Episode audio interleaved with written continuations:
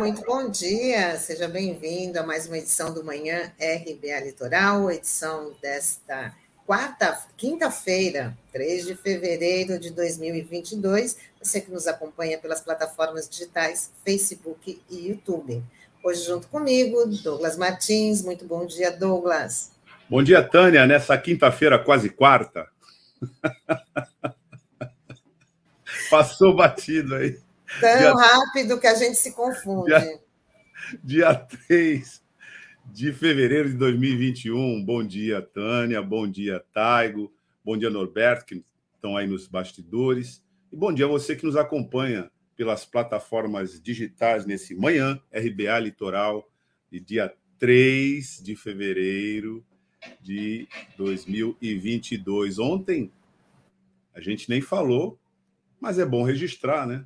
Foi dia de Iemanjá. Ah, falei sim no final, no finalzinho do, do programa, da nossa da Rainha do Mar, nossa Rainha do Mar, de Iemanjá, Odoiá, e muito axé para todo mundo, né? Ok. Então tá bom. Estamos precisando. Começar aqui com o nosso giro de notícias, Douglas, já falando que o ministro do STF, Alexandre de Moraes, encaminhou à Procuradoria-Geral da República uma notícia crime contra o presidente Bolsonaro por ter faltado ao depoimento na sexta-feira na Polícia Federal. No despacho, Moraes dá um prazo de 15 dias para que a Procuradoria se manifeste. Bolsonaro teria que depor no inquérito que investiga vazamento de dados sigilosos envolvendo o um ataque hacker ao Tribunal Superior Eleitoral. Vale ressaltar que a Polícia Federal concluiu que Bolsonaro cometeu crime ao vazar os dados. Bom, Douglas, então explica que o Bolsonaro está protegido aí pela imunidade, né? Mas isso será para sempre? Tânia, a gente falou sobre esse episódio que já vem repercutindo há algum tempo, é, alguns dias atrás, numa edição que inclusive participou um outro jornal Freudental, especialista em direito previdenciário, colunista nosso aqui, onde a gente fez um rápido bate-bola sobre o que, que significava o direito de não comparecer a uma convocação da Polícia Judiciária, dizendo que esse direito não existe. Isso é uma ficção, uma invenção assinada por ninguém menos do que o advogado-geral da União. Mas, do ponto de vista técnico, jurídico, é uma, uma bobagem, uma ficção. Do ponto de vista político, é uma tentativa de é, contornar uma obrigação legal.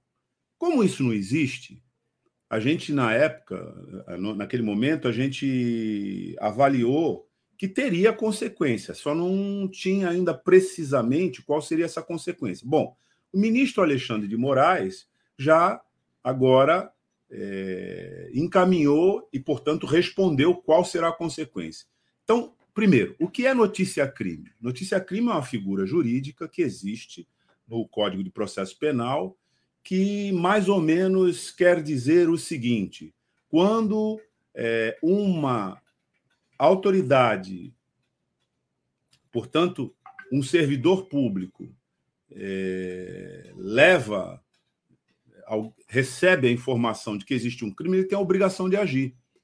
Então, o ministro Alexandre de Moraes, é, recebendo essa informação né, do advogado Ricardo Bretanha, que foi quem apresentou essa notícia-crime no Supremo Tribunal Federal, informando de que aquela inércia do presidente da República se configurava num crime, foi ao Supremo, porque se trata do presidente da República, comunicou esse crime e aí o ministro Alexandre de Moraes encaminhou isso, dando prazo de 15 dias para a Procuradoria-Geral da República tomar as providências. O conteúdo dessa notícia crime não é propriamente o vazamento, é o desrespeito à lei por não comparecer a uma convocação, a uma intimação da Polícia Federal. É, o trecho aqui do despacho do, do do Alexandre Moraes é interessante a gente ver porque ele é, conecta essa esquiva do, do presidente da República a uma ilicitude. Aspas. Todos, portanto, revelam fatos que tiveram conhecimento em razão do cargo e que deveria permanecer em segredo até a conclusão das investigações, causando danos à administração pela vulnerabilização da confiança da sociedade do sistema eleitoral brasileiro e no TSE, tudo com adesão voluntária e consciente do mandatário da nação. Então, é, esse é o trecho em que foi encaminhada a notícia crime e foi subscrito pelo Alexandre de Moraes para ser é, apurado. Na verdade, essa iniciativa tem que ser tomada pelo, pelo, pelo Procurador-Geral da República. Bom, é, só lembrando, né? Essa ação diz respeito a uma operação envolvendo o presidente da República, o ministro Ricardo Barros, e agora apareceu uma figura de um tenente-coronel Mauro César Barbosa Cid, ajudante de ordens da presidência, todos agindo em conluio para vazar informações na época sobre inquéritos que estavam, apurações que estavam em andamento no Tribunal Superior Eleitoral, a partir daquela mentirosa acusação de fraude nas eleições, etc. O TSE apurava essas investigações e, para furar o TSE e causar é, também estresse nessa acusação, então esses três aí, como criminosos, né, agiram em conluio para expor essa investigação. Aquilo estava coberto por sigilo e, evidentemente, quando eles fizeram isso, eles cometeram um crime. Veja, o ministro Luiz Barroso, que hoje preside o TSE, o outro ministro da, do Supremo Tribunal Federal, abriu o ano jurídico se manifestando em repúdio a essa atitude. Então, agora vamos ver o que vai dizer o Procurador-Geral da República, Augusto Aras. A ver. Verdade. Bom, e mais uma pesquisa coloca o ex-presidente Lula na dianteira da corrida presidencial. Segundo o levantamento do Poder Data, no primeiro turno, Lula teria 41% das intenções de voto contra 30% de Bolsonaro. A pesquisa ouviu, via telefone, 3 mil pessoas de 245 cidades nas 27 unidades da federação, no período de 31 de janeiro a 1 de fevereiro. Pela lei, a pesquisa foi registrada no Tribunal Superior Eleitoral. Confirmando aí, né, Douglas, os números das demais pesquisas, né, o favoritismo do ex-presidente Lula. Como já tem uma série histórica nessa direção, a gente pode dizer que é uma tendência, né? É Agora, nós estamos a um período razoável ainda é, das eleições propriamente ditas, né? E nem mesmo a campanha eleitoral formalmente começou, apesar de que a gente vê toda uma movimentação prática de todo mundo dentro dessa lógica, inclusive do próprio Lula. Mas o fato é que quando se apresentam, né, em público sempre fazem a ressalva devidamente orientado pelos seus advogados de que são pré-candidatos. A questão, Tânia, da consolidação que vem se verificando da dianteira do Lula em relação aos demais na corrida presidencial, ela já coloca para a sociedade brasileira a necessidade de discutir o programa. Porque a figura do Lula é identificada como um contraponto relevante a esse programa neoliberal de supressão de direitos sociais e de desarticulação, né, de derretimento do Brasil como nação soberana, já que o programa neoliberal e acelerado né, pela eleição do Bolsonaro é um programa entreguista em todas as frentes. Então, os efeitos desse programa vêm sendo sentidos pela população. Claro, os números são evidentes, né? 117 milhões é, em insegurança alimentar, mais de 40 milhões é, em desemprego. Você tem a inflação de dois dígitos voltando, a gasolina é, já sendo vendida acima de R$ reais em alguns pontos do território nacional, inviável, né? Gás de cozinha, mais de 130 reais, inviável. Então, isso é objetivo. As pessoas é, sentem o efeito do que foi a ponte para o futuro. Na verdade, é uma ponte que nos levou direto ao passado e a um passado sombrio. Mas é, a percepção de que isso não nos atende, de que isso nos pune, de que esse programa neoliberal é um programa de desagregação da sociedade brasileira, não necessariamente ainda está conectada a um novo programa, aos pontos de ruptura que são necessários nesse, é, nessa superação que a gente vai ter que ter dessa situação. Então, a dianteira do Lula vem se consolidando numa espécie de percepção de que, bom, a gente precisa sair desse buraco. E, é, mas isso mexe com os interesses dessa cúpula. Eu vou exemplificar aqui como é que eles são sórdidos na reação. A Rede Globo pautou um programa agora né, sobre a morte do ex-prefeito de Santo André, é, Celso Daniel. Todo mundo se pergunta, mas a título de que se pauta isso quando N investigações já encerraram dizendo que não há responsabilidade desses, né, que a direita, inclusive, naquele momento e até agora, faz propaganda de que teriam responsabilidade, que são as gestores do PT, os, os gestores do PT na época, etc. A título de que se pauta isso?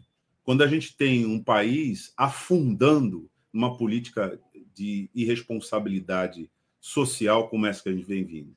É evidente que é uma manobra política de desgaste e é, uma contraofensiva, vamos dizer, a essa dianteira aí que está sendo consolidada por parte do Lula. A gente tem que ficar esperto, tem que saber identificar isso, mas também é, na campanha, na pré-campanha, no debate, etc., tem que ir ficando devidamente é, estabelecido que votar no Lula, votar na oposição, é, consolidar essa, essa dianteira é fazer a contraposição a todo esse consórcio golpista e a sua política.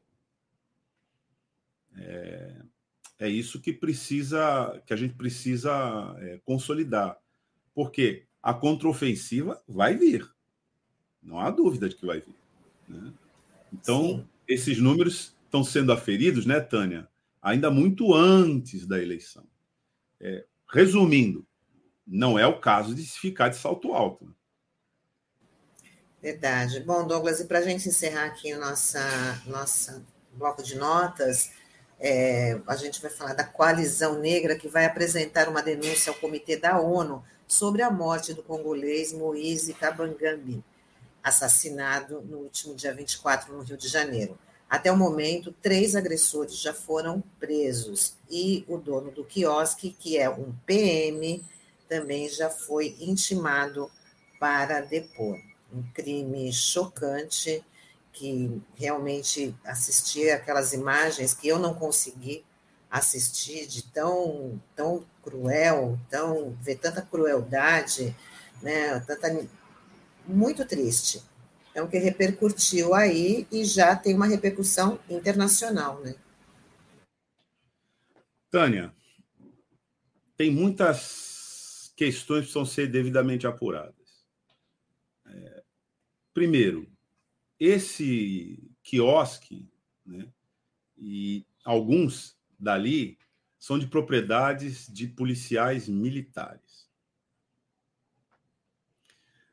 A ocorrência do dia do falecimento, da execução, do assassinato do Moase,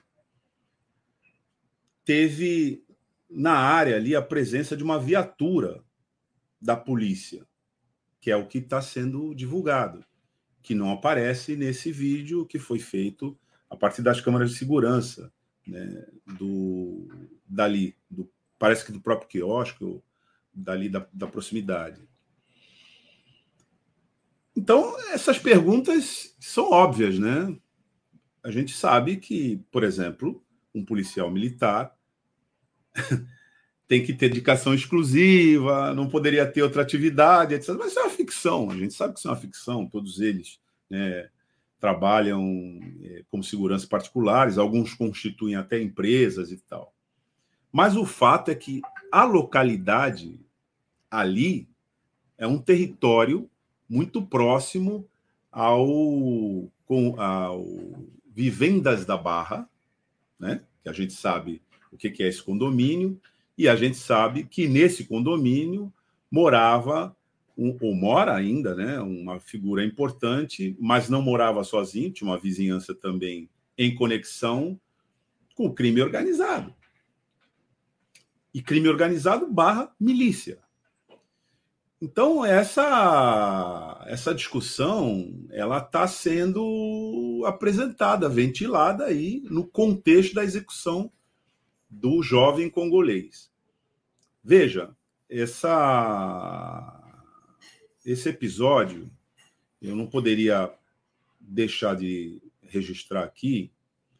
É um episódio que nos leva a pensar numa resposta na história do combate ao racismo, verificada nos anos 60, nos Estados Unidos, quando houve uma tremenda frustração do movimento negro após a execução de Martin Luther King, Malcolm X, enfim, lideranças é, que tinham é, projeção, algumas delas, como Luther King, é, na mobilização da resistência pacífica civil, o Martin Luther King se inspirava muito em ações desse perfil de resistência pacífica.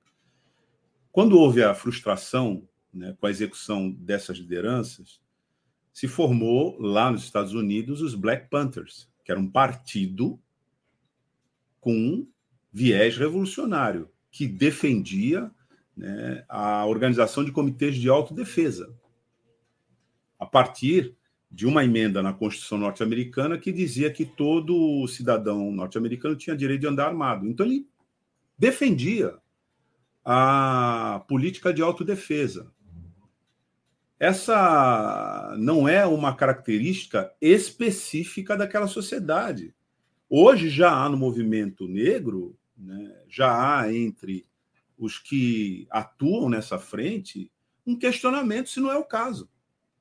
Porque a, o racismo estrutural no Brasil já virou uma recorrência de linchamentos e execuções. A propósito desse episódio histórico, é, eu não sei se você já assistiu, Tânia, mas eu recomendaria né, que se assistisse um filme extremamente é, pedagógico, explica bastante sobre isso, que é Judas e o Messias Negro, que conta a história da execução de Fred Hampton, que foi esse líder dos Black Panthers, que fazia do seu programa é, político é, uma atuação em duas frentes. Primeiro, organização na comunidade, com solidariedade na forma de alimento, educação, etc. E formação de comitês de autodefesa. Estou registrando isso porque, de fato, a escalada do racismo estrutural com caráter de genocídio contra o povo preto nesse país entrou numa espiral inaceitável.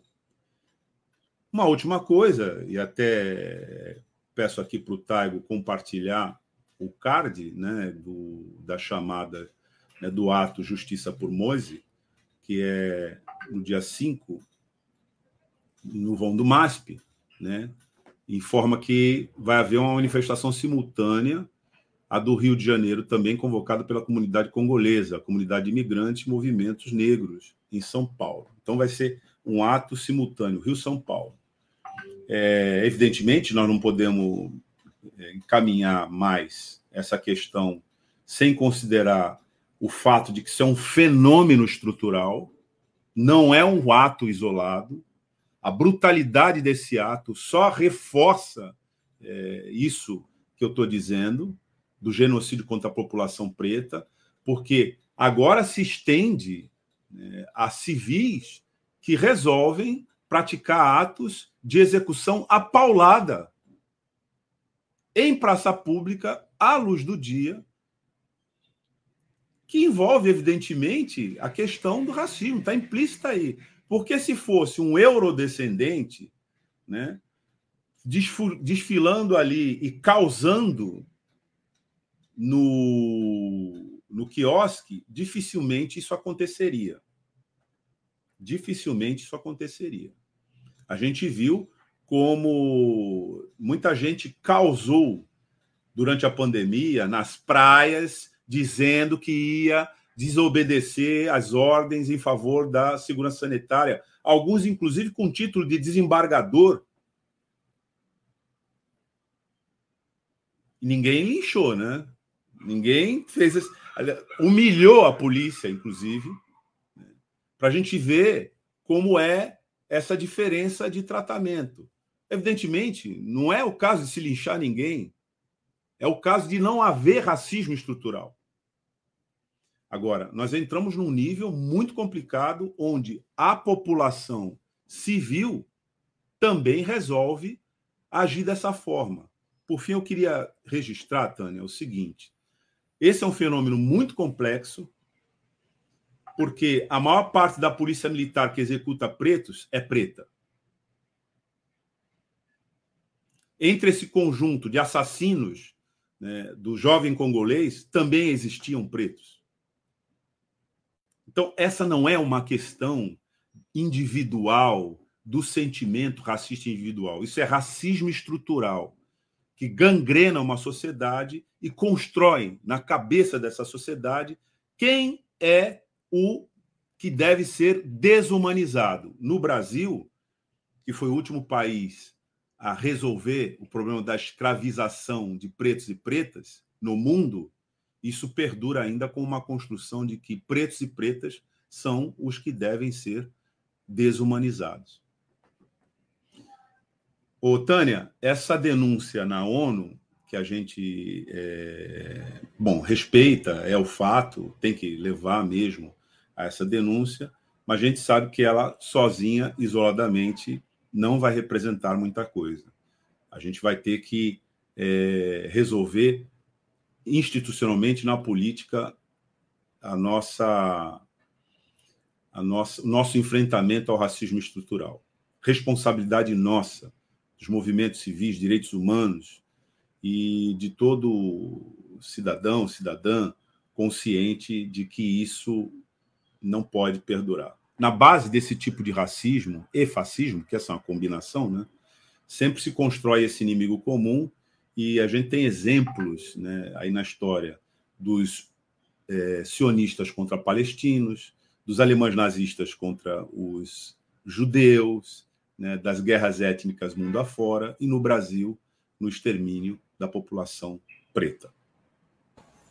É muito triste. Bom, a gente dá prosseguimento aqui, porque quem está de volta depois de umas merecidas férias é o nosso colunista José Marques Carriço, para falar de políticas públicas urbanas. Vamos chamar o Carriço.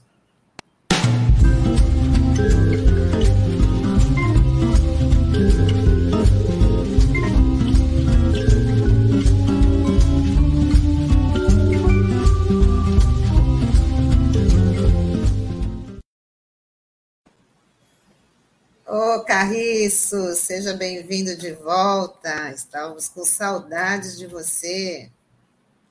Carriço. Bom dia. Bom dia. Bom dia, Carriço. Nós estamos perdidos aqui entre buracos, chuvas, essa tragédia que se abate aí, e agora também um buraco é, enorme né, na lógica da cidadania que da Baixada Santista, mais especificamente de Santos, quando se discute é, o plano diretor. Tem buraco aí nessa discussão, Carriço? Olha, no, nesse período aí que eu estava de recesso universitário e aproveitei para descansar um pouco, aconteceu muita coisa, né? Como a, a, a Tânia falou, a gente está com uma pauta atrasada bem grande e essa é uma delas. O, o, o plano diretor, a revisão do plano diretor, ela foi finalizada dentro do Conselho de Desenvolvimento Urbano em dezembro ainda, na última reunião do ano. É, e eu ainda não vi, é, eu não tive tempo de, de checar a minuta que está à disposição no site, né, que resultou de inúmeras contribuições né, que tanto a sociedade civil como nós, conselheiros, apresentamos, né? Mas a última reunião do ano foi muito boa e eu acho que o texto provavelmente deve ter melhorado bastante é, se foram de fato acatadas as sugestões, né? É, eu fui um dos conselheiros que colaborou com algumas sugestões, né? Com base em discussões com colegas, enfim, eu não, não represento a mim mesmo, né? Estou representando a universidade. É, e agora é, a gente entra numa fase que o projeto de lei vai ser encaminhado à Câmara, né? E a Câmara tem que reproduzir esse é, todo é, esse processo de escutar a sociedade, né? Permitir que a sociedade participe e não fazer o que fez no final do ano, na calada da noite, com um projeto de lei do vereador Adilson Júnior, que alterou o plano de mobilidade de Santos, já começando a é, destruir uma ideia excelente que a gente tem, né, que é o plano de passagens. Eu já apresentei aqui o plano de passagens, a ideia, é, a, a, a equipe técnica da, do planejamento da prefeitura mapeou a cidade toda, identificou as quadras que são muito longas na cidade e que desestimulam ou impedem o caminhar, né? Por exemplo, pessoas mais velhas ou crianças, pessoas com dificuldades, né, em quadras muito longas, acabam não conseguindo passar para outra parte da cidade, né? Às vezes desistem, às vezes não conseguem, se não tiverem alguém que as leve de automóvel, né? Por exemplo. É, então, foi construída uma série de passagens, né? Foi mapeada a cidade inteira. É um plano muito legal. Aí, já na primeira é, oportunidade, né? Porque dois proprietários de lotes lá na, no, no, no, no José Menino se sentiram prejudicados. E olha que o plano ele obriga a colocar a passagem, mas incentiva a colocação da passagem, né? Mas dois proprietários de lotes se sentiram afetados, foram chorar para o vereador, o vereador fez uma, um, um, projeto de emenda ao plano de mobilidade, as comissões aceitaram sem nenhuma discussão, né, sem fazer nenhuma audiência pública, para uma lei que regulamenta o plano diretor. Né? Portanto, é, isso já foi denunciado ao Ministério Público. Né? E é, a aprovação dessa lei, na minha opinião, é, é, é nula nula de direito, tá? porque ela ofende o Estatuto da Cidade e ofende a Constituição Federal, o artigo 182 da Constituição Federal. Né? Assim, um absurdo. E ninguém ficou sabendo que estava todo mundo se preparando para as festas, né? Para as festas e para a Omicron, né? É, portanto, esperamos que dessa vez a, a, a Câmara faça de verdade um processo participativo para discutir o texto que está aí já à disposição naquele link meio escondidinho que tem na página da Prefeitura de Santos, que se chama Renova Santos, né? Nome infeliz, como eu já falei aqui inúmeras vezes. Porém, o mais importante, que é o que afeta muito mais o dia a dia das pessoas na cidade, é a revisão da lei de uso do solo, que tinha uma pressa imensa, né?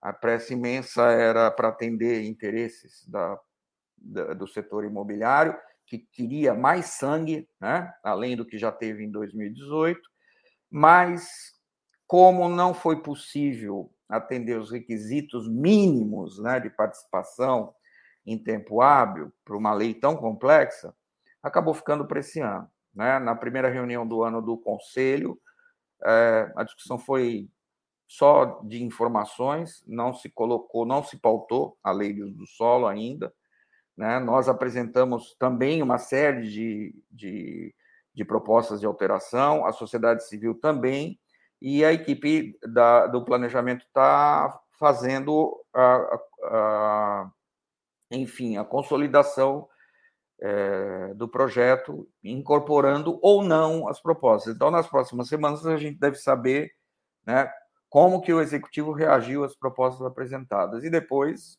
voltará para aprovação final no conselho, lembrando que o nosso conselho ele não é deliberativo, ele é apenas consultivo, então o prefeito poderá ou não aceitar, mesmo que o conselho né, é, não aprove a minuta do projeto de lei complementar, poderá ou não, ou não aceitar é, o que foi aprovado no conselho. Depois tem que ir para a Câmara, a exemplo do plano diretor, terá que também fazer discussões. Né?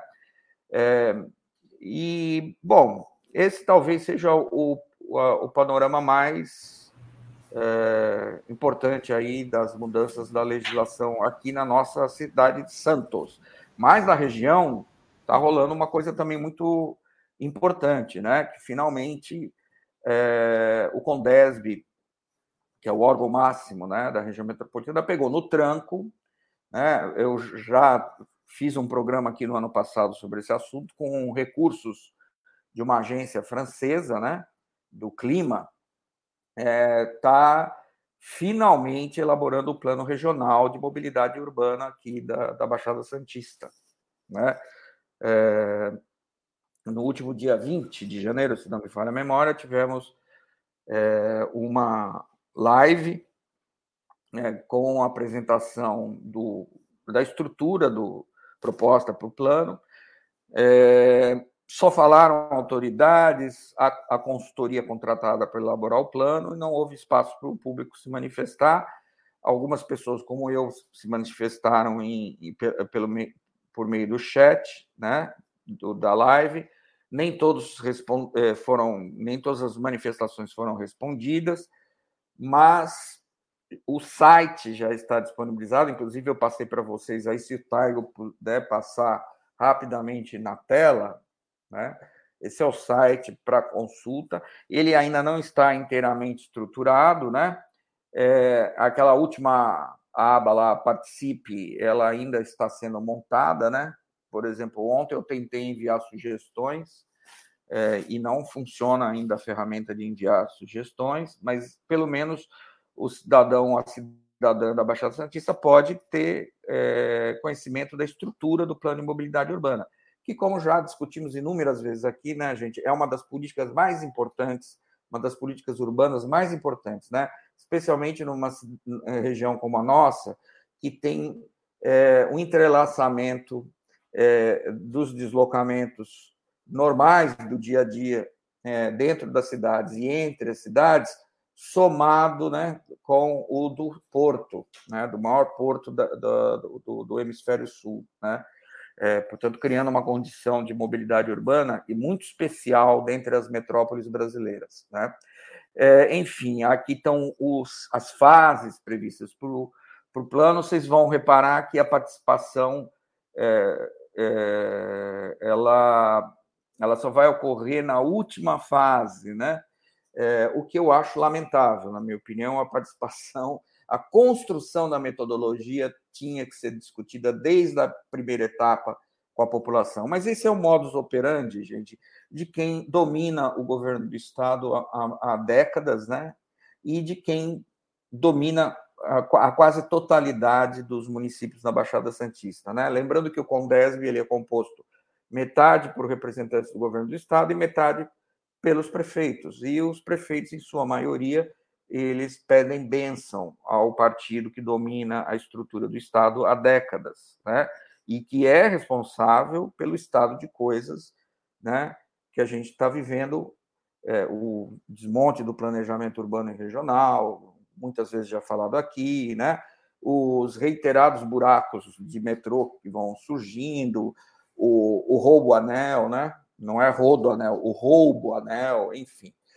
É, é, é essa situação que a gente vive, né? É, é, muito triste perceber que a população só vai ser ouvida de fato na última etapa do plano, né? Mas, enfim, é essa estrutura que está sendo proposta.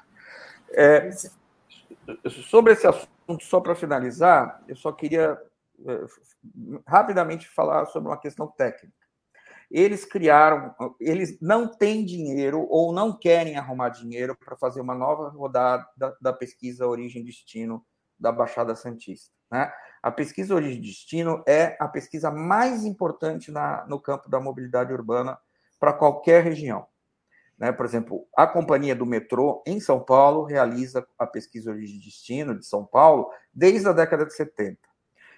Todas as linhas de metrô, de ônibus, de trens, eh, deveriam, pelo menos, ter sido baseadas nos resultados da pesquisa origem e destino, que mapeia da onde se originam e para onde vão os deslocamentos diários, qual que é a divisão modal, ou seja, quantos por cento se deslocam de automóvel particular, quantos por cento se deslocam de ônibus, de VLT, de metrô, de barco, de bike, seja lá do que for, né?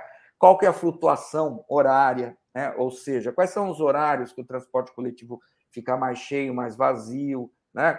Quando que o empresário de ônibus recolhe tudo para a garagem e deixa a gente no ponto de ônibus lá esperando horas, às vezes. Enfim, é uma verdadeira radiografia da mobilidade urbana. Né? Pois bem, metodologicamente, para economizar dinheiro e não gastar por uma nova rodada da pesquisa Origem e Destino, a última, e a, que foi a segunda aqui da Baixada, foi realizada em 2012, há 10 anos atrás. Pois bem, a decisão do Condesb, né, obviamente atendendo ao senhor governador, foi realizar é, uma, uma pesquisa com uma metodologia híbrida, né, pegando dados de celulares e dados de bilhetagem eletrônica dos coletivos. Eles, na reunião do dia 20 né, do, da live, apresentaram algumas.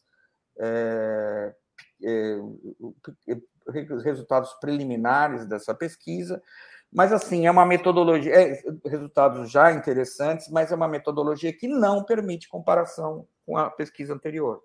Então, nós não vamos saber, por exemplo, né, a, quantos passageiros migraram do transporte individual para o ônibus ou do ônibus para o transporte individual. Aliás, na pandemia, a gente já discutiu também em vários programas aqui, né?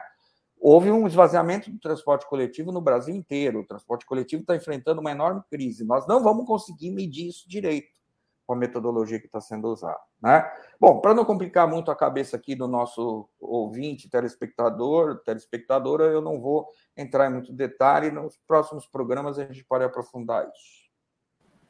Com certeza, Carriço, a gente vai destrinchar todos esses temas aí que são muito importantes. Mas antes de você ir embora, eu queria saber a sua opinião da pérola dita pelo presidente da República esta semana sobre visão de futuro em relação aos moradores que estão na área de, na área de risco, né? Quando o presidente foi visitar essas áreas atingidas aí pelas fortes chuvas e soltou essa pérola, como se o pobre, como se as pessoas que estão em estado de vulnerabilidade tivessem a opção de escolher aonde elas podem morar. Bom, é, a gente sabe, né? Só os desavisados, os ingênuos que não sabem, que esse senhor tem que soltar uma bobagem por dia, ou às vezes até mais do que uma, para ganhar visibilidade, ser comentado. Você fala, essa é uma estratégia dele, gente. É assim que ele se mantém né, em evidência para os seus apoiadores. Né? É, muitas vezes bobagens que vão ao encontro do que pensam seus apoiadores, e dessa forma ele mantém firme esse setor que, pelas pesquisas que a gente tem visto, se mantém estável, inalterado há muitos meses, né? há mais de ano. Bem, é... mas e eu, por conta disso, eu tenho evitado é, reproduzir as declarações, nem, nem comento mais as declarações desse sujeito, né? Essas coisas, bobagem aí de farofa, não sei o quê. Não... Agora, tem coisas que não dá para passar batido, né? Tem coisas que são muito graves, porque é, é como caçoada a desgraça de uma parte enorme da população brasileira, né? que é, em algumas regiões metropolitanas é majoritária, inclusive. Né? Na nossa não é, mas é um percentual muito grande da população, por exemplo, da Baixada, que vive em assentamentos precários, muito grande, sabemos disso. É, porém, tem regiões metropolitanas em que ultrapassa a metade. Né? Então, você está falando de milhões de famílias no Brasil que não têm onde morar, e não é por falta de visão de futuro. É ao contrário. Elas vão morar em assentamentos precários porque elas têm uma visão de futuro. Elas sabem que se elas não adotarem essa alternativa, o custo, por exemplo, de mobilidade delas vai ser alto, porque muitos assentamentos precários têm uma proximidade maior do trabalho, né? É, eu conheço uma pesquisa feita lá no Rio de Janeiro que identificou que um elemento de escolha de famílias, né, principalmente famílias monoparentais, é, é, chefiadas por mulheres sozinhas que criam seus filhos, a comunidade é escolhida pela proximidade, por exemplo, da, mãe, da avó, né, da mãe da, da, da, da mulher, ou da sogra, ou de algum parente que toma conta dos filhos enquanto a pessoa vai trabalhar. Né? Então, tem uma série de estratégias que a população brasileira de baixa renda adota para escolher a moradia, né? e é, para essa faixa de renda, a moradia é, na maior parte dos casos, irregular mesmo, porque o Estado não provê, não provê é, é, moradia em, em número suficiente. Aliás, muito longe disso, né? Historicamente, as políticas habitacionais sempre foram insuficientes, né? Soma-se a isso, né, que as áreas é, é, que, sob proteção ambiental, né, como as encostas, são as áreas que, por serem próprias à ocupação, são, não são utilizadas pelo mercado, portanto, elas não têm valor imobiliário quase, né? É, e há uma leniência, leniência histórica do poder público que fecha os olhos para a ocupação dessas áreas, porque é do interesse da sociedade ter a população de baixa renda por perto, ou o mais perto possível. Né? No caso que a gente viu de Franco da Rocha, né, de Morato, de Caieiras e tal, é, a distância até é grande do centro de São Paulo, mas tem uma linha de trem. E essas pessoas se deslocam diariamente para lá e para cá. Né? Então, para a classe média, que é, tem a, uma relação né, dependente dessas famílias de baixa renda, como prestadores de serviço, funcionários de edifícios, faxineiros, empregados domésticos, enfim, todo tipo de serviço que a população de baixa renda presta, é extremamente conveniente fechar os olhos, né? né e dormir tranquilo, né? Porque a, o seu apartamentozinho em Alto de Pinheiros não vai desmoronar, né? O seu apartamentozinho na Barra, é, exceto quando construído pelas milícias, né? Não vai, não vai desmoronar, né? É, porém, o pessoal, né? Que eh, se desloca diariamente desses assentamentos precários para prestar os serviços nas áreas nobres, ditas nobres da cidade, tem que se virar nos 30. Eles mesmos vão construir sem assistência técnica, né, em engenharia e arquitetura. Lembrando que o presidente Lula sancionou uma lei instituindo esse programa há mais de 10 anos atrás, né? Enfim, e eh, poucas e insuficientes são as iniciativas nesse sentido. É, Lembrando que o senhor Dória desmontou o Instituto Geológico do Estado, né? fundiu vários institutos, destruiu a pesquisa científica nessa área, que era de excelência, né? e aí vai visitar as áreas acidentadas, né? É, fazendo proselitismo. Né? E, mas eu estou aqui para lembrar que esse cavaleiro que dirige o Estado desmontou toda a estrutura de planejamento urbano e regional do Estado, finge que faz planejamento urbano e regional, né? e desmontou vários órgãos. Um deles é o Instituto Geológico do Estado. Né? Então, esse é o estado de coisas, portanto, é, a visão de futuro né, é, é, é essa: é a família se virar como ela pode e correr risco. Né? Por conta da irresponsabilidade dos que conduzem o país, dos que conduzem os estados e dos que conduzem os municípios que não têm uma política de prevenção de risco adequada. Isso aí, Carriço. Muito obrigada, muito legal ter você de volta aqui com a gente. A gente está te esperando na semana que vem, para a gente destrinchar todos esses temas que vêm sendo colocados importantes, importantes para todo mundo ficar por dentro, né? E você, como explica muito bem, as pessoas aí têm esse entendimento. É muito bom você compartilhar esse conhecimento com todo mundo. E dá aqui o um assim, comentário antes de você sair, é, Carriço, que o Wilton Reis Brito, lá de Itanhaém, disse que também foi contratada uma empresa para propor a modernização das leis de uso e ocupação do solo, verticalização e demais leis urbanísticas. Então, dá esse registro aqui que então, é estamos sendo acompanhados lá de Itanhaém e o Wilton já é, emendou já a informação. Muito obrigado, Wilton. É bom saber. É, eu, eu preciso me abastecer dessas informações sobre todos os municípios, né? É, e conto com você para me ajudar e trocar figurinhas sobre esse assunto. Vamos ficar de olho. Legal. Isso aí, Carriço. Boa semana, bom fim de semana e até a próxima quinta. Obrigada. Para todos e todas também. Um grande abraço para vocês. Tchau, Carriço. É, Tânia, tchau, tchau.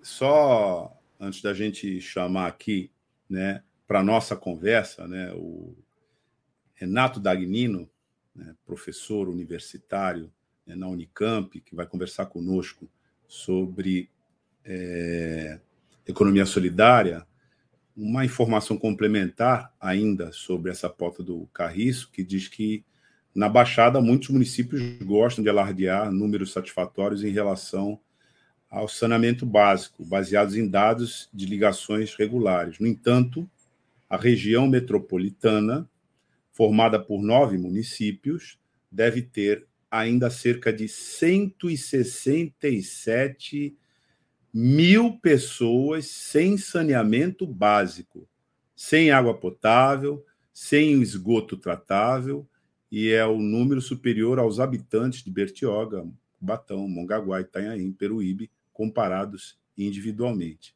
Então, para você ver a escala né, dentro da pergunta que você fez, da é, população que não é alcançada por essas políticas, mas que, dentro de pronunciamentos como esse que você chamou, acabam entrando na lógica de culpabilização da vítima. É. É o pobre que tem o direito de escolher onde que ele quer morar. É que ele opta por escolher em área de risco. É. Não, não. Enfim. Puro desejo. Só para colocar isso em termos objetivos, o que, é que significa isso aqui na região. Mas vamos lá, vamos tá chamar o Renato Dagnino para a gente conversar um pouco sobre economia solidária, porque, de certa maneira, isso tem intersecção com esses temas também.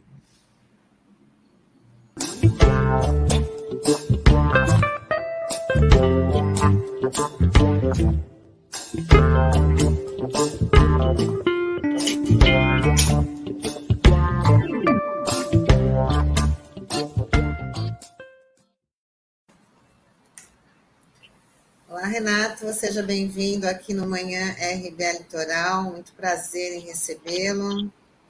Olá, bom dia. Prazer é meu. Bom dia, Renato. É, a gente vai entrevistar agora o professor Renato Dagnino, da Unicamp. Ele que é um estudioso e também um militante né, da economia solidária, professor de economia parece que há quatro décadas já, né? Na Universidade de Campinas. Portanto, parece que ele sabe alguma coisa do que está falando, né?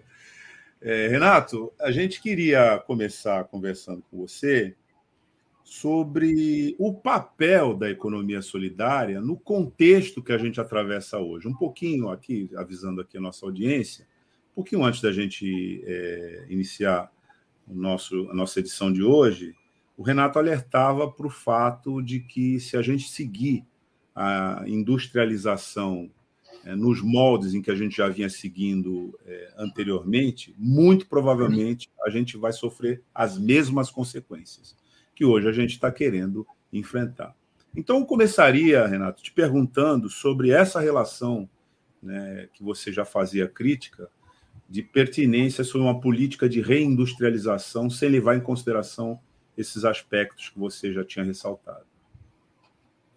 Legal, Douglas, obrigado pela, pela pergunta. É, na realidade, a tua pergunta ela envolve uma provocação que tem que ser feita, mas eu gostaria de fazer uma provocação ainda mais contundente, baseado no que você nos comentou a respeito do assassinato é, daquele rapaz, né? do, do Moise. É, e também da possibilidade de que o movimento negro comece a responder de uma forma mais contundente, tal como ocorreu depois do assassinato de Martin Luther King em 68 nos Estados Unidos, onde começou a se pregar um outro tipo de atitude frente às agressões racistas. É, eu acho que é um alerta muito importante para a esquerda brasileira, isso que você nos colocou, que é uma realidade. É uma realidade, aliás, plenamente justificável, sob qualquer ponto de vista. Ponto de vista político, ponto de vista religioso, quer dizer, tudo converge para que uma atitude mais contundente do movimento negro comece a se fazer notar. Ora, por que, que eu digo que isso é um alerta? Porque a esquerda não pode ficar é, surda frente aos sinais que a nossa sociedade, em especial os subalternizados, estão é, avisando. Eles estão avisando: olha, do jeito que está, não dá para ficar. E aí, nesse contexto, propor como ideia-força, como eixo das políticas públicas, um processo de reindustrialização no nosso próximo governo de esquerda, me parece ser fazer ouvidos moucos, se fazer de surdo frente ao descalabro que nós estamos vivendo. Ou seja, achar que os 80 milhões, nós somos 210 milhões, 180 milhões em idade de trabalhar, portanto, a nossa classe trabalhadora é de 180 milhões de pessoas.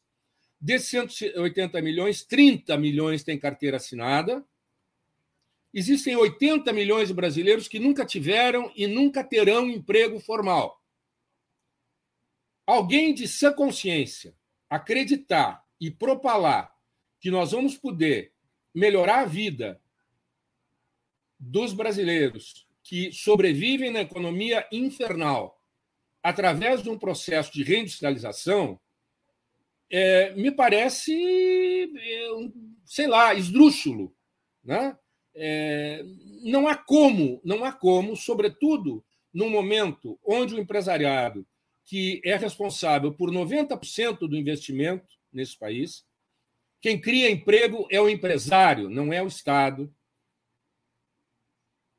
Que o empresariado vá embarcar numa canoa como embarcou no início, há 20 anos atrás, no início do primeiro governo Lula.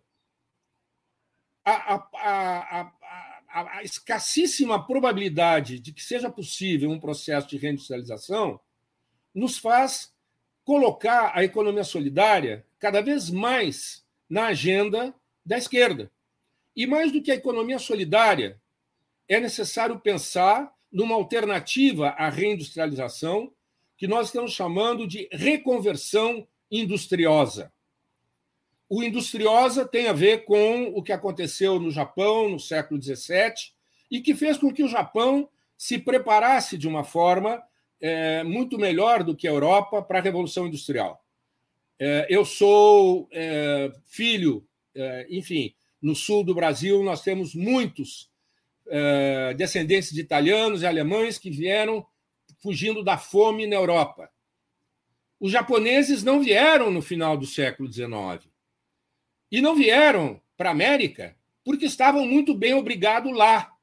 E isso se deve, em grande medida, à estratégia de revolução industriosa que foi lá seguida. Eu coloco isso de uma forma muito telegráfica para chamar a atenção de que nós temos experiências históricas. Não vou nem falar da é, Revolução Russa, onde a nova política econômica poderia ter seguido um caminho baseado não na tecnologia importada dos Estados Unidos, mas sim num outro tipo de tecnologia baseado não na propriedade estatal dos meios de produção, não na heterogestão, não no controle, não na hierarquia, não da burocracia, mas sim na propriedade coletiva e na autogestão, que são os princípios básicos da economia solidária.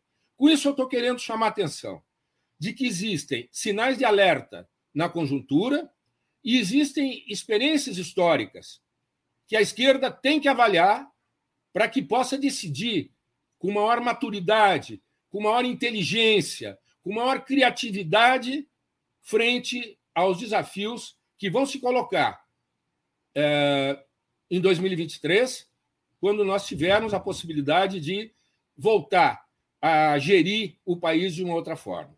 Então, acho que esse tema da reindustrialização ele é, é fundamental para ser discutido por quem trabalha com economia solidária. Nós, na economia solidária, lamentavelmente, temos tido até agora uma posição semelhante àquela que tem tido, fazendo uma analogia que talvez inadequada, Douglas, é, o movimento negro.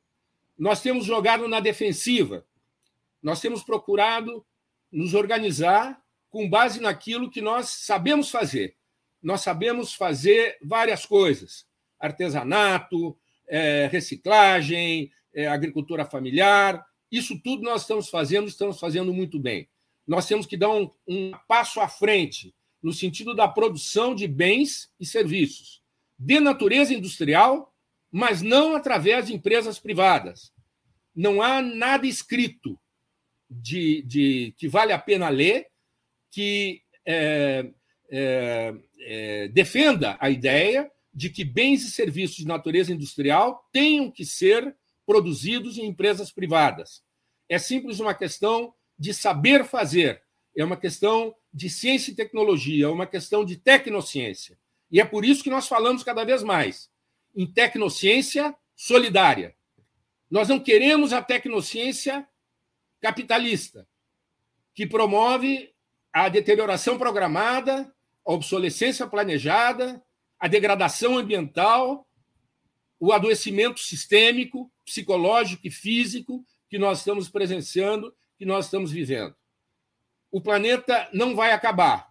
Quem vai acabar somos nós.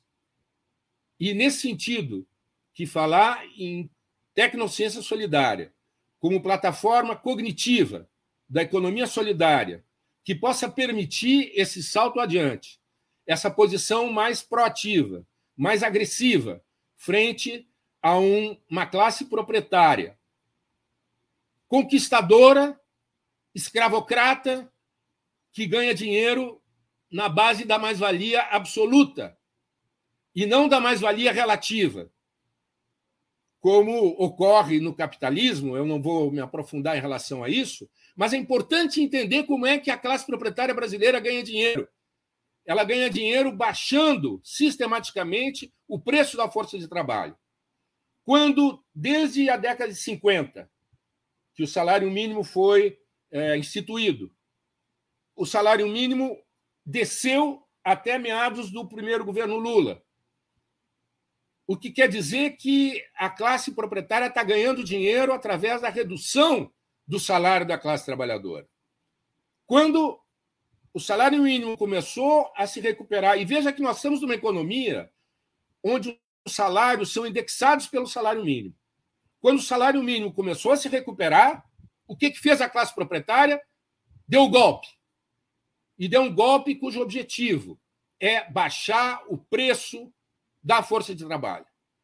E, lamentavelmente, frente a esse golpe, a classe trabalhadora, por não ter tido a possibilidade de se organizar na economia solidária, produzindo bens e serviços para o seu próprio consumo, para o consumo produtivo nas redes de economia de produção e consumo da economia solidária, para ocupar o poder de compra do Estado. Essa classe trabalhadora se manteve vendendo no mercado apenas um, uma mercadoria e vendendo a preço vil, vendendo a preço, é, enfim, de mercado, de feira, de fim de feira, que é o que está acontecendo hoje no Brasil, e a consequência todos nós estamos vendo, todos nós estamos sofrendo. É isso. Desculpe a resposta quilométrica uma pergunta tão objetiva, Douglas. Não, a gente está aqui para te ouvir, professor Renato, e pela sua explanação, o senhor colocou que dá para construir aí bens de serviço de natureza industrial através da, da, da economia solidária. E eu queria a sua opinião sobre um projeto e na cidade de Araraquara, né, do, sobre o Uber. Eles, tão, eles criaram ali o próprio Uber. Isso também está encaixado dentro dessa proposta? Que eles, muito, é, muito, muito, interessante, Tânia, a tua, a tua pergunta, porque, veja, nós, quando nós falamos em tecnociência solidária, nós estamos seduzindo fundamentalmente os, os trabalhadores e trabalhadoras do conhecimento, que são os que primeiro têm que ser seduzidos, porque eles detêm o conhecimento. E também, sobretudo, porque são aqueles que estão nas universidades e nas instituições de pesquisa que controlam hegemonicamente, vale a redundância, a política cognitiva brasileira. A política de educação e a política de ciência, tecnologia e inovação são controladas pela elite científica brasileira.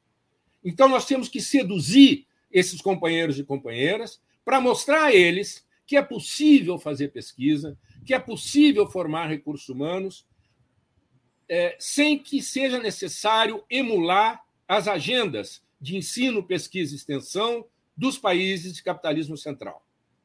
Nós temos problemas extremamente complexos nós temos necessidades materiais extremamente complexas que devem ser resolvidas com conhecimento também complexo e original, que não é conhecimento de prateleira. Não tem tecnologia de prateleira para resolver, por exemplo, o problema do saneamento que o colega há pouco estava colocando.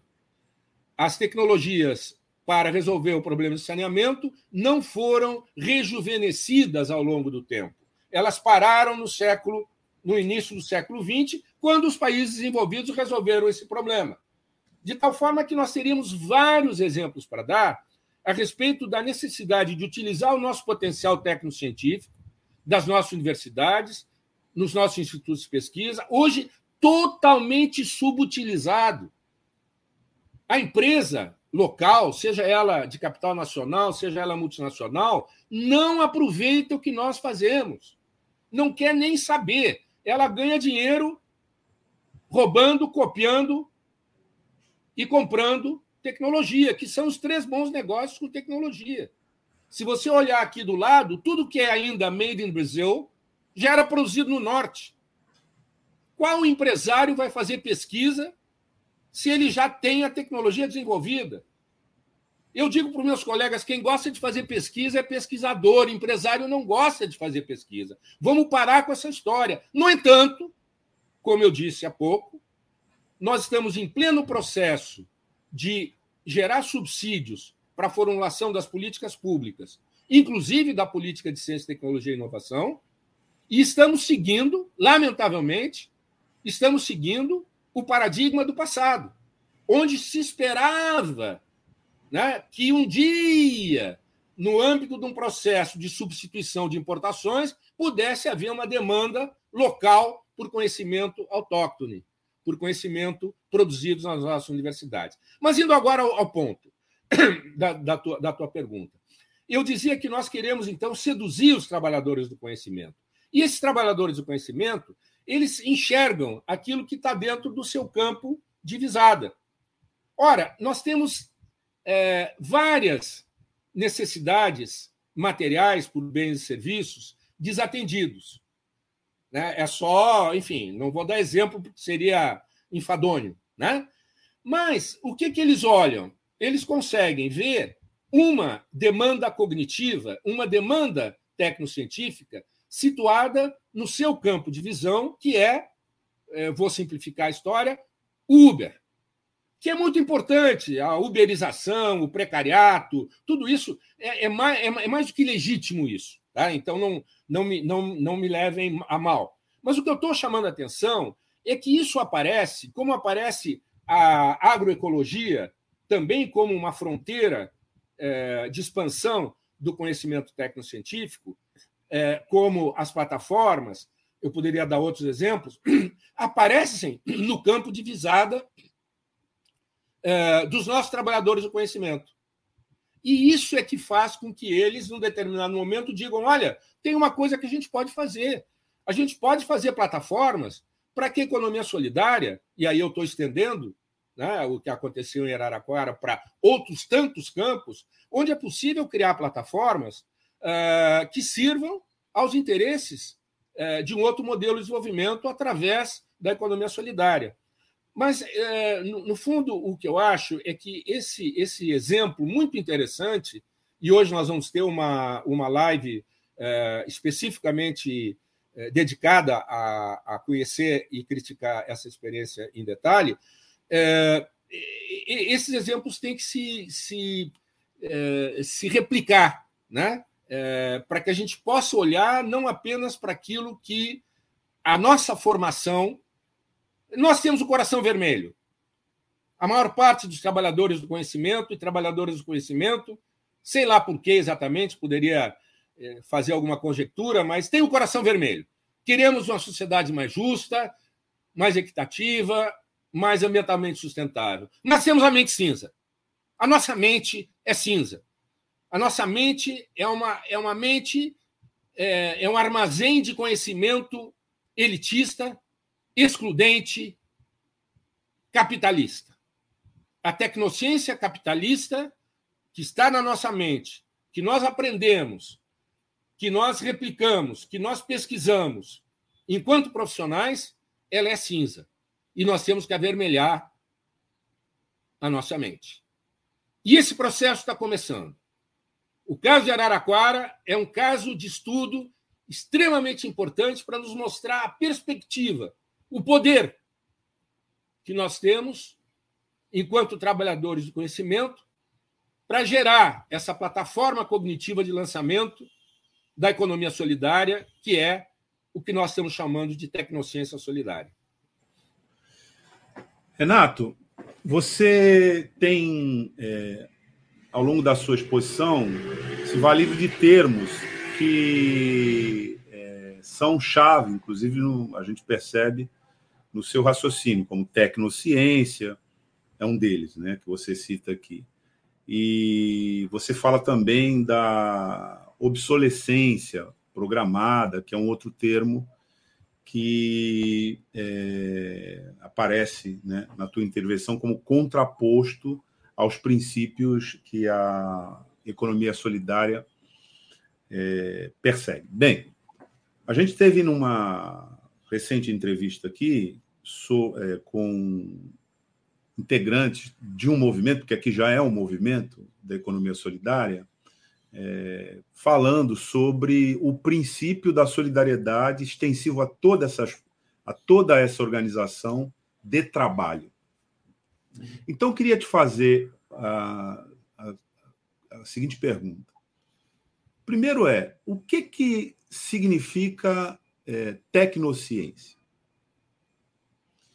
E a outra pergunta ligada a essa é como você vê a solidariedade entrando nesse universo, ou eu ilustraria aqui nessa fortificação da mente cinza que você descreveu aqui, que são esses conglomerados industriais que monopolizam é, de maneira imperial o conhecimento científico é, de alto nível e alta complexidade para levar os seus produtos ao mercado. Eu ilustro aqui com, por exemplo, os celulares, vai, né, que a gente tem é, à mão e viraram, viraram, equipamentos de uso cotidiano. Então, só, na verdade, é uma pergunta partida em dois pedaços. O primeiro é conceitual, né? o que, que significa tecnociência? O segundo é como é que se invade né, essa fortaleza, né,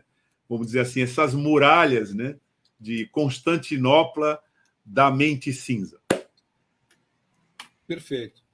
Obrigado, Douglas. Até um tempo atrás, se considerava que a ciência, existia uma ciência neutra, universal, verdadeira, boa. E que existia uma tecnologia que era a aplicação da ciência, e que essa sim poderia ser por bem ou por mal. Né? Então, você tem uma coisa produzida pelos cientistas, intrinsecamente boa, mas que a sociedade, os empresários, os militares, etc., podem usar sem ética para o mal. Ora, esse conceito ele passou a ser é, questionado a partir da década de 60 pelos estudiosos do campo que a gente chama ciência, tecnologia e sociedade. O resultado de todo esse questionamento foi mostrar, primeiro, que a ciência não tem nada de neutra nem verdadeira. Que a ciência é o resultado de uma negociação entre cientistas, igreja, militares, empresas, de tal maneira que o que hoje é ciência, amanhã pode não ser.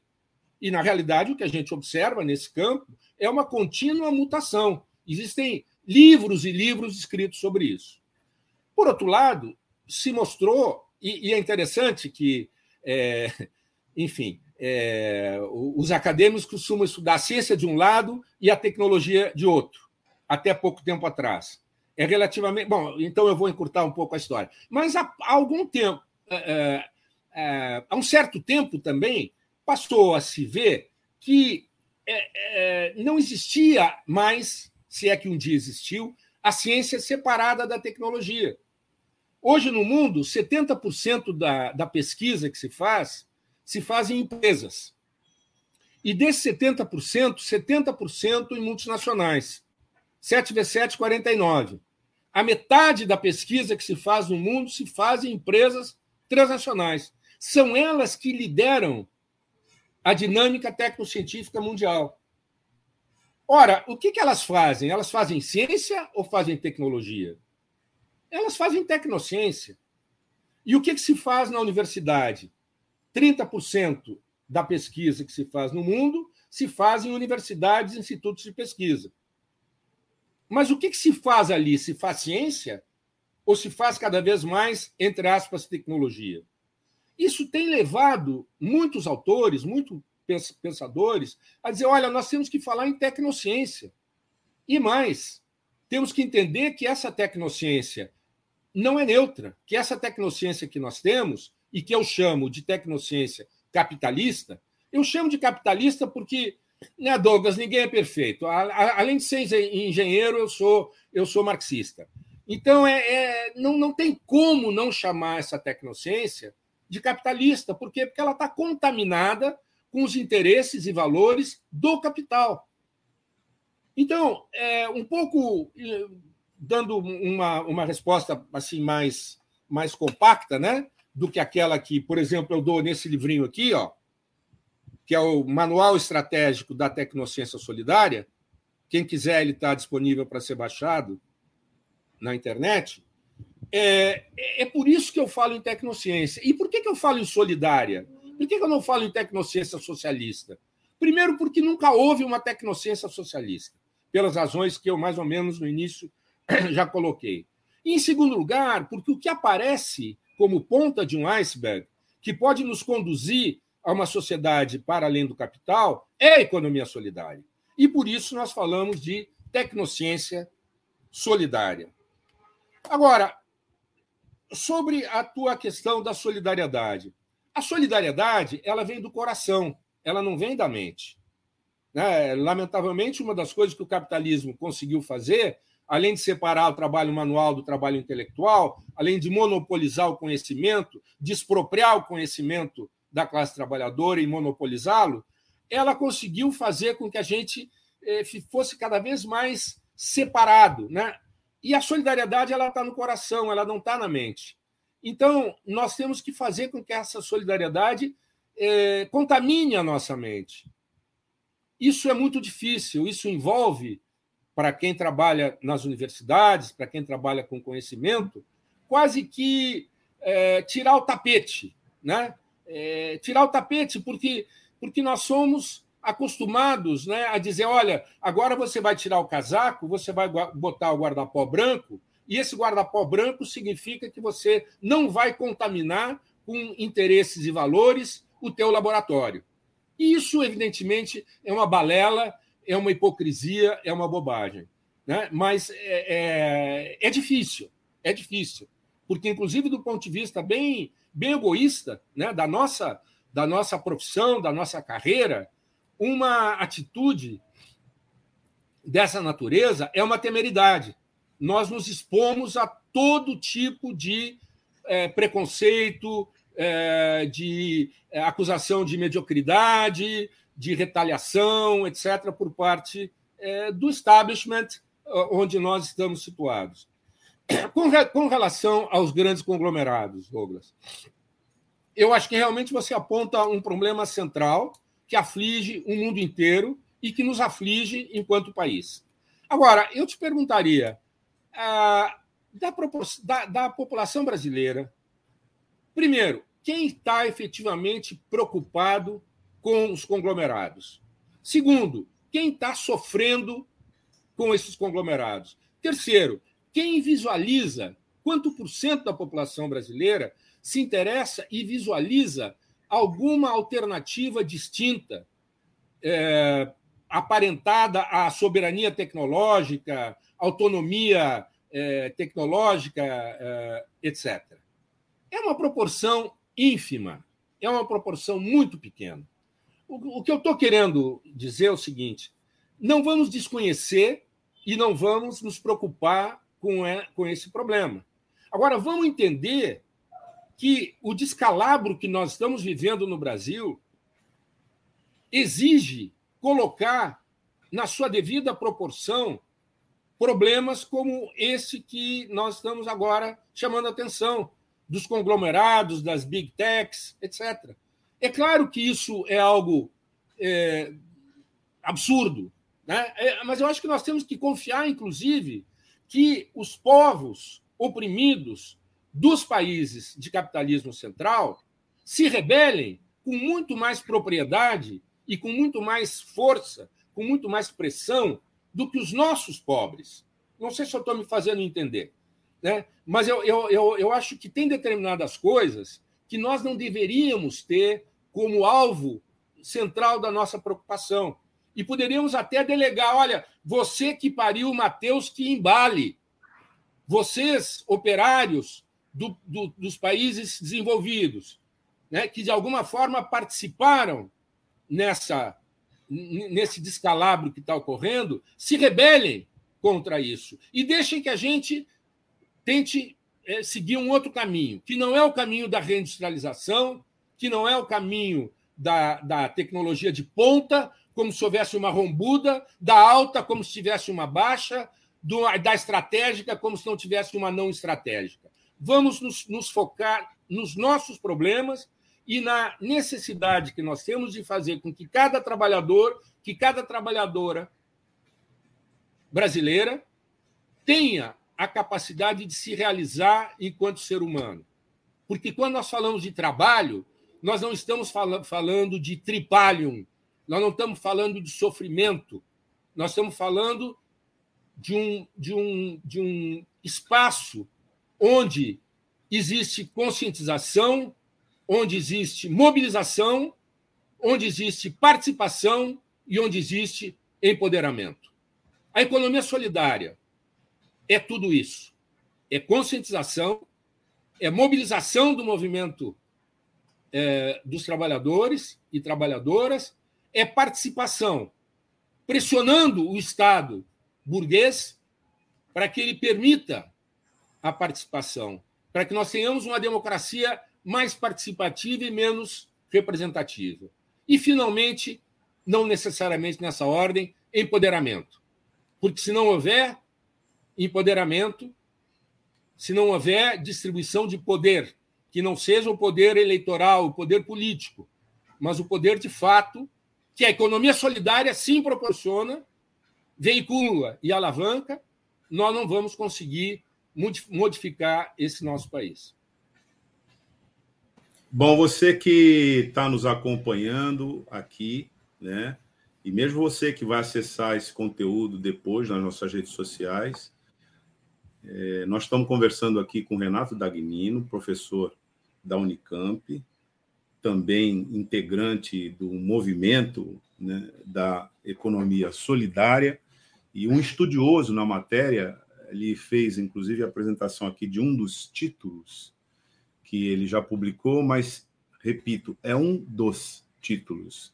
Renato tem vários livros né, dedicados a essa pesquisa. Ele publicou Tecnologia Social, né, que é uma contribuição é, da contribuições conceituais e metodológicas. Ele também publicou Neutralidade da Ciência e Determinismo Tecnológico. Ele é, publicou, como ele apresentou ainda há pouco, né, um volume que ele possui aí, mostrou aqui para a nossa audiência, Tecnologia Solidária, um manual estratégico. Enfim, nós estamos é, entrevistando alguém que se dedica há muito tempo à pesquisa e a enfrentar esses conceitos centrais, que não são conceitos tecnicistas. Na verdade, como ele já expôs aqui, são conceitos a serviço da solidariedade social, portanto, eles são políticos, né, em termos de organização da economia política no sentido clássico do termo, ou seja, aquela economia que organiza o modo de produzir, dá uma direção para esse modo, um propósito, e a crítica que ele vem fazendo aqui é que esse propósito tem que ser solidário né, e não predatório. Tânia, nós temos aí alguma. interações. É, temos aqui do Newton Rodrigues, né, que é do Fórum Social da Economia Solidária. A entrevista com Dagnino são verdadeiras aulas.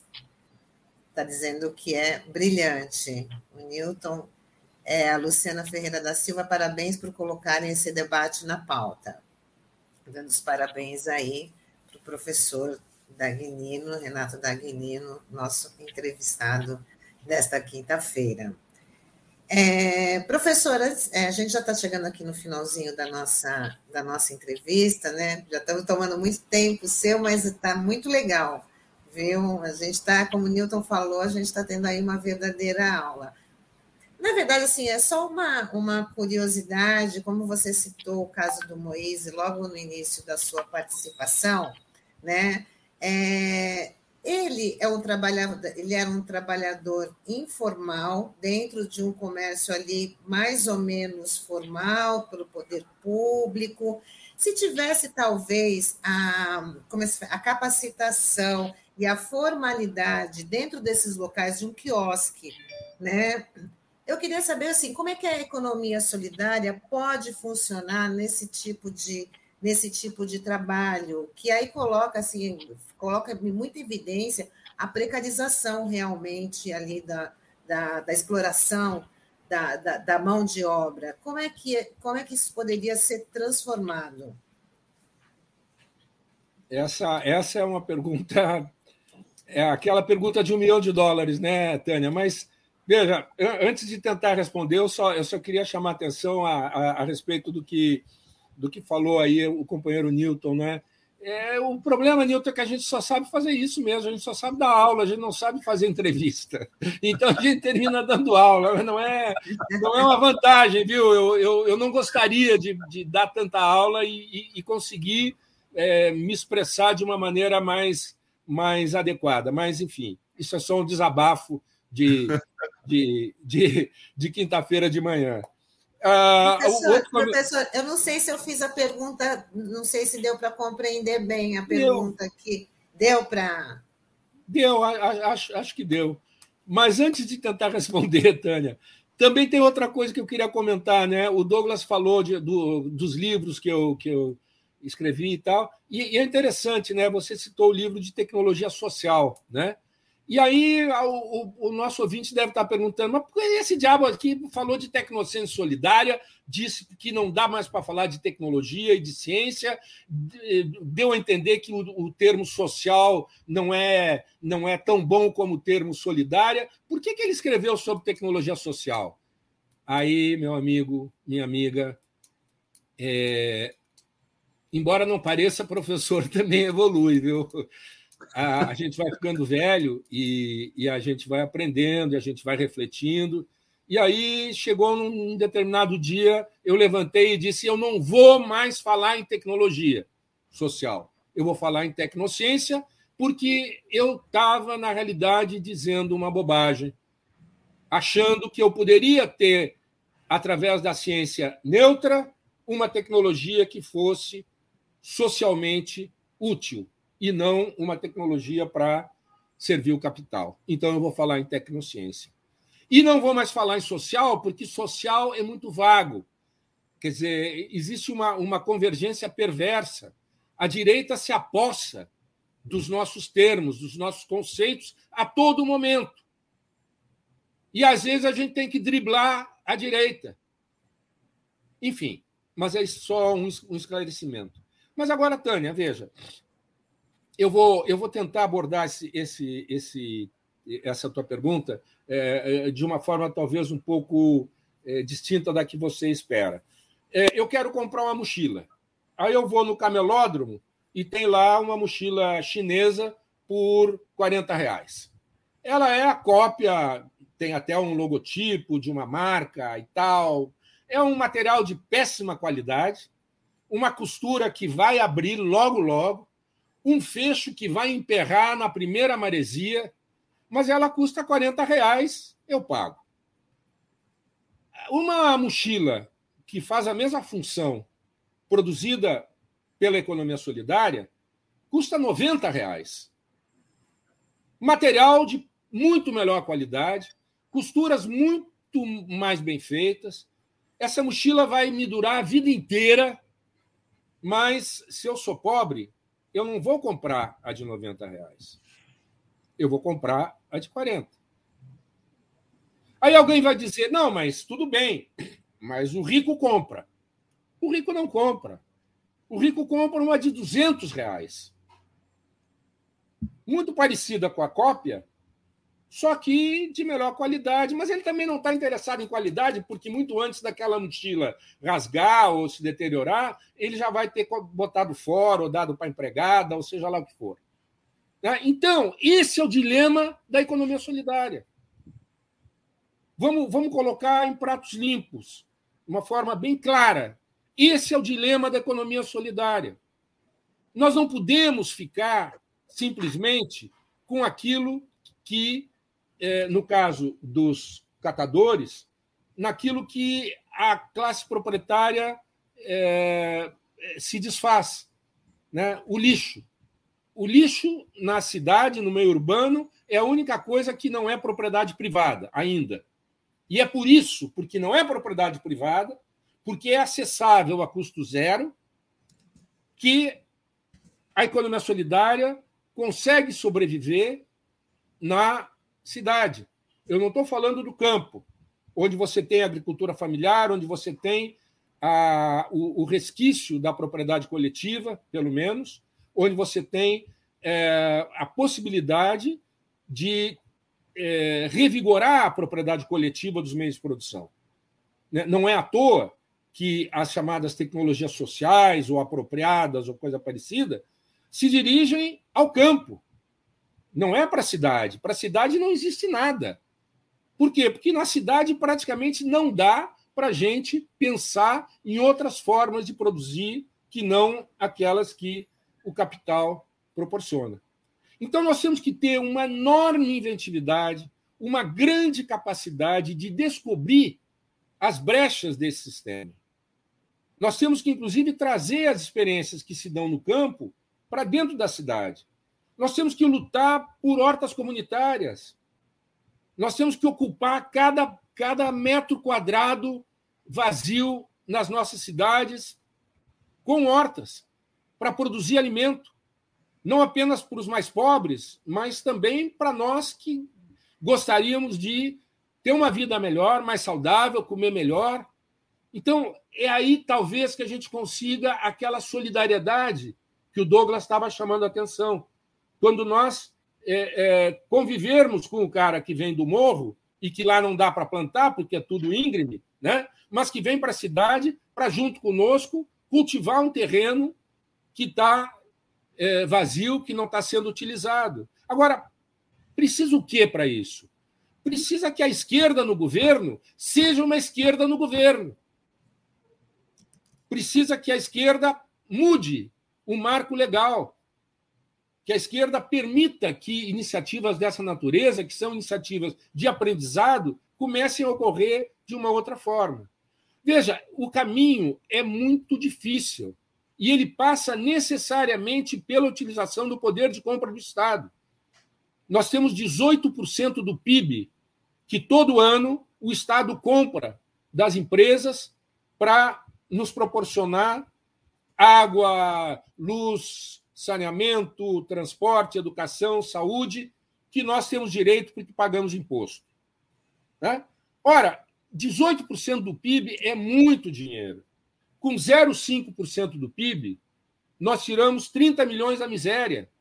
O Bolsa Família é 0,5% do PIB. Imagina se eu conseguisse tirar 5 desse 18 para a economia solidária.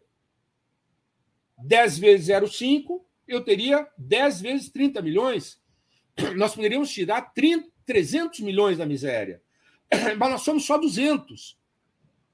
Isso permite a gente pensar o que, que poderia ser uma política de alavancagem da economia solidária através do poder de compra do Estado e através de arranjos institucionais que fossem orientados para reconversão industriosa, baseada na, na, na, economia solidária. Então, o que eu quero chamar a atenção é que esse exemplo da mochila ele, ele deve permanecer conosco. E nós devemos identificar uh, oportunidades, brechas nesse sistema para implementar essa reconversão industriosa. É claro, veja, ninguém é louco, ninguém rasga dinheiro, é, sabe? É claro que a reindustrialização é algo ambicionado por um setor da esquerda e é algo ambicionado pelo que restou da classe é, industrial nacional. É claro. E é claro que ela vai ser dominante. Mas nós temos que lutar para que isso que nós estamos falando de reconversão industriosa, baseada na economia solidária, seja uma bandeira do nosso próximo governo, para impulsionar é, é, é, justamente essa, essa transição que você está nos provocando, Tânia. Renato, você apresenta aqui inúmeros pontos de ligação entre a economia solidária e uma reconfiguração de outras instituições. Você desculpe aqui que de vez em quando tem um ser aqui que ele não sabe, ele não participa de live, ele não sabe da lógica da live. Então ele, ele usa a lógica dele. Deve ter visto alguma coisa ali e está fazendo a intervenção dele. Mas ele já foi. Bom, é, eu estava dizendo o seguinte: você apresenta inúmeros pontos de ligação entre a economia solidária e instituições. Né? E são pontos de conflito. Um deles é o Estado. Inclusive, você é, afirmou aqui que, bom, a esquerda precisa ser e agir no governo como esquerda, né?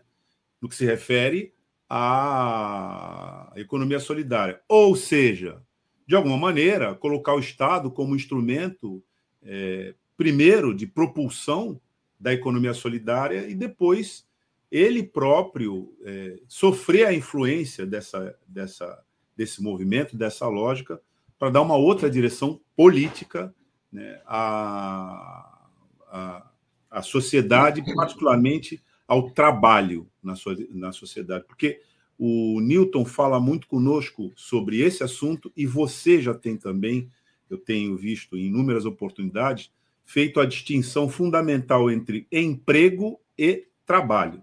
Né?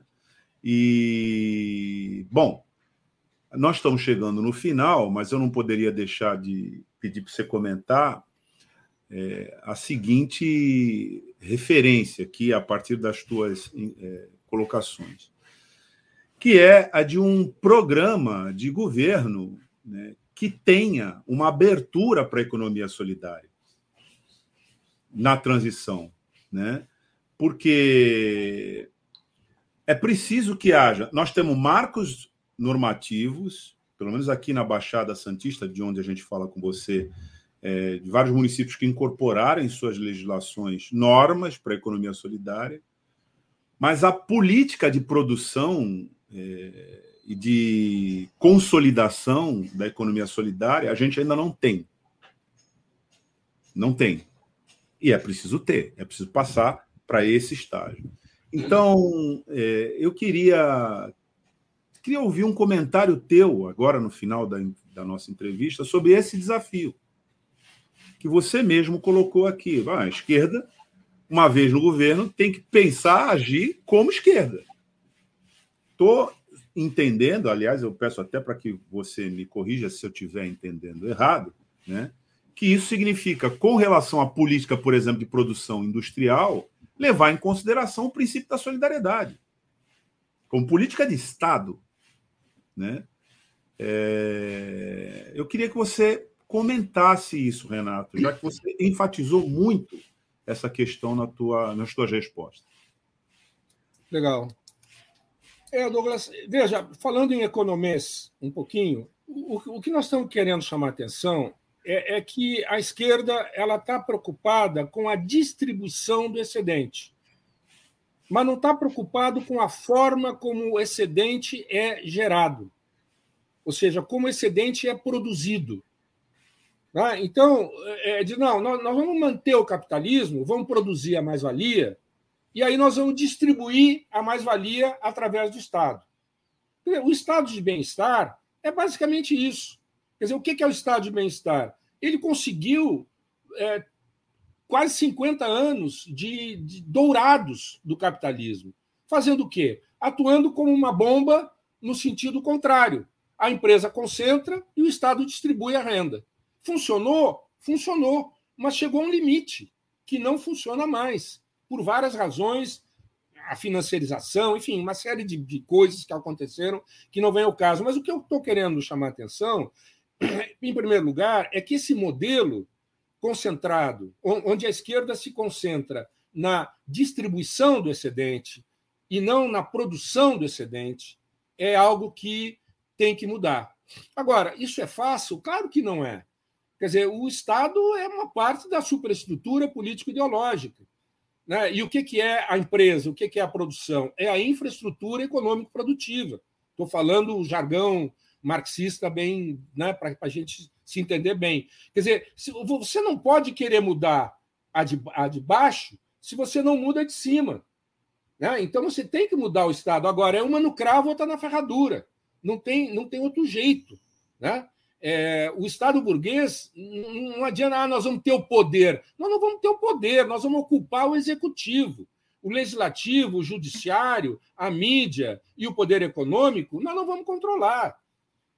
Né? Então, a economia solidária, ela é talvez uma das pautas, eu diria, enfim, uma das pautas mais revolucionárias, sem ser revolucionária, uma vez que ela é reformista, porque ela não questiona o modo de produção capitalista, ela não questiona, nós não vamos fazer a revolução socialista, mas nós vamos fazer uma tremenda de uma mudança.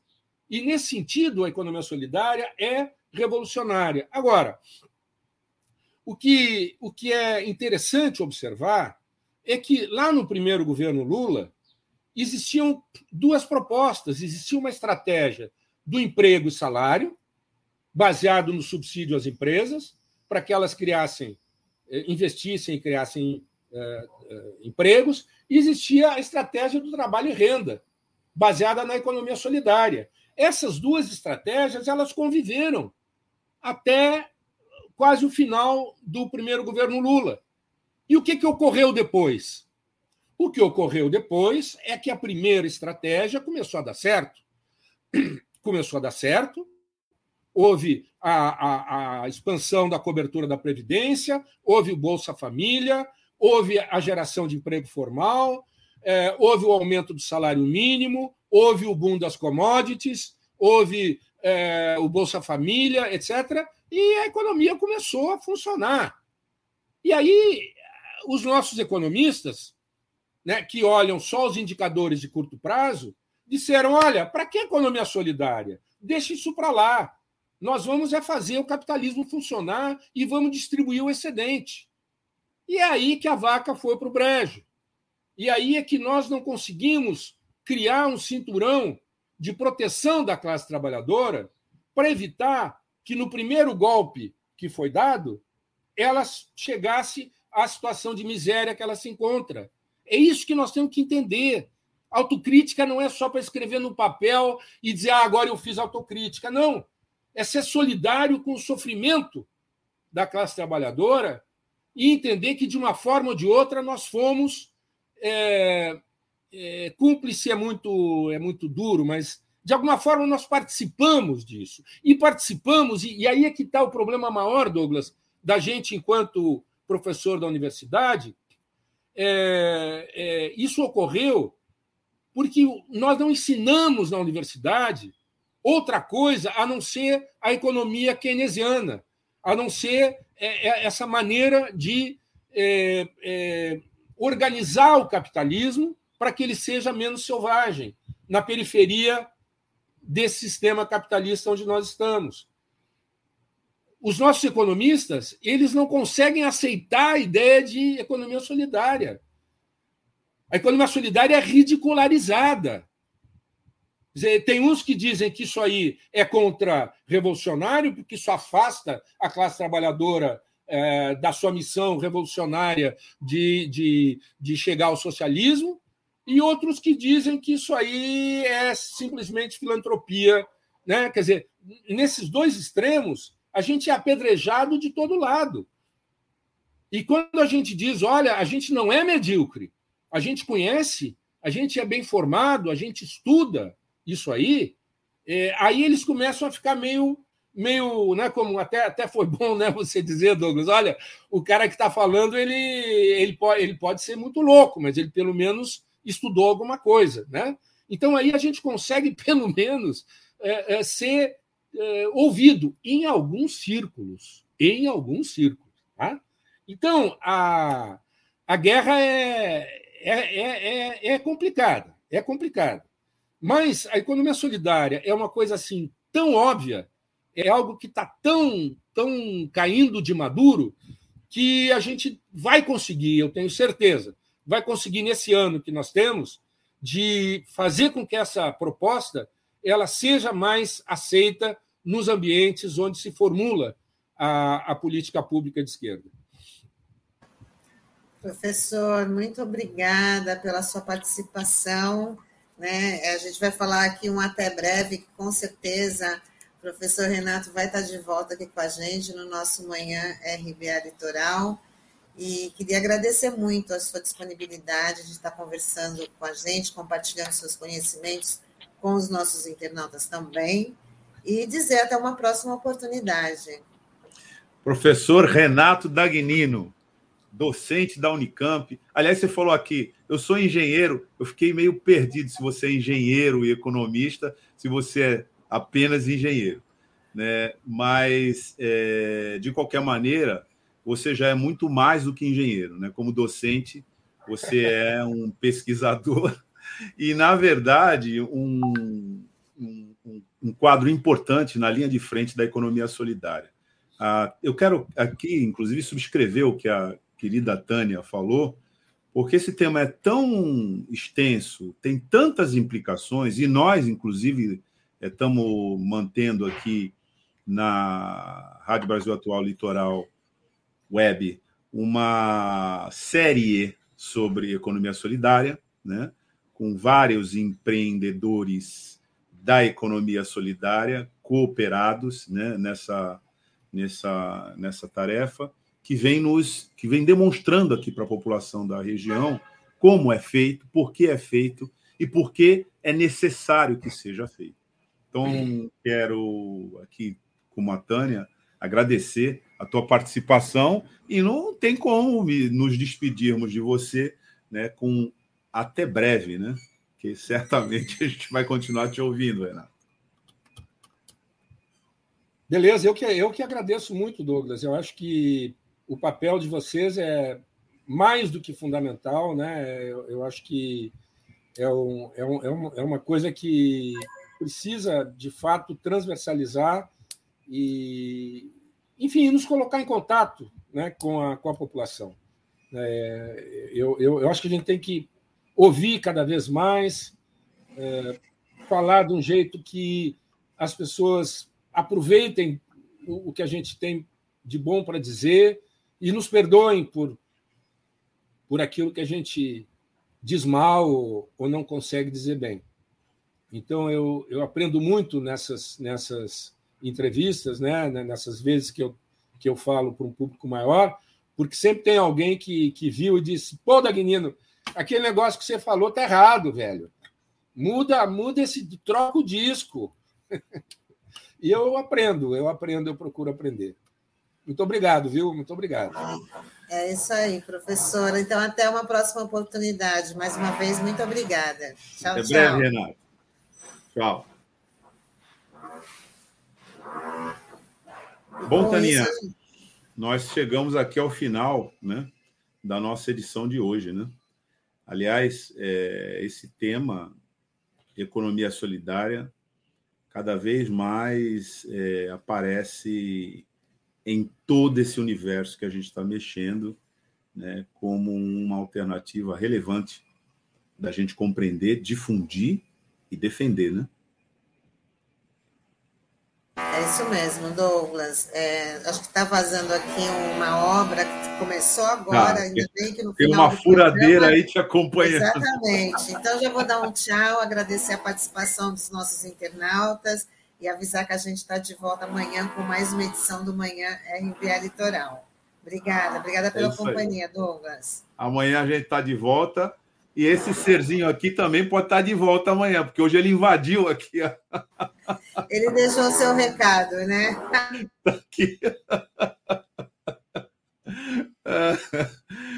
Tchau, até amanhã, 9 horas da manhã, numa nova edição do Manhã Brasil R- RBA Litoral. Desculpa.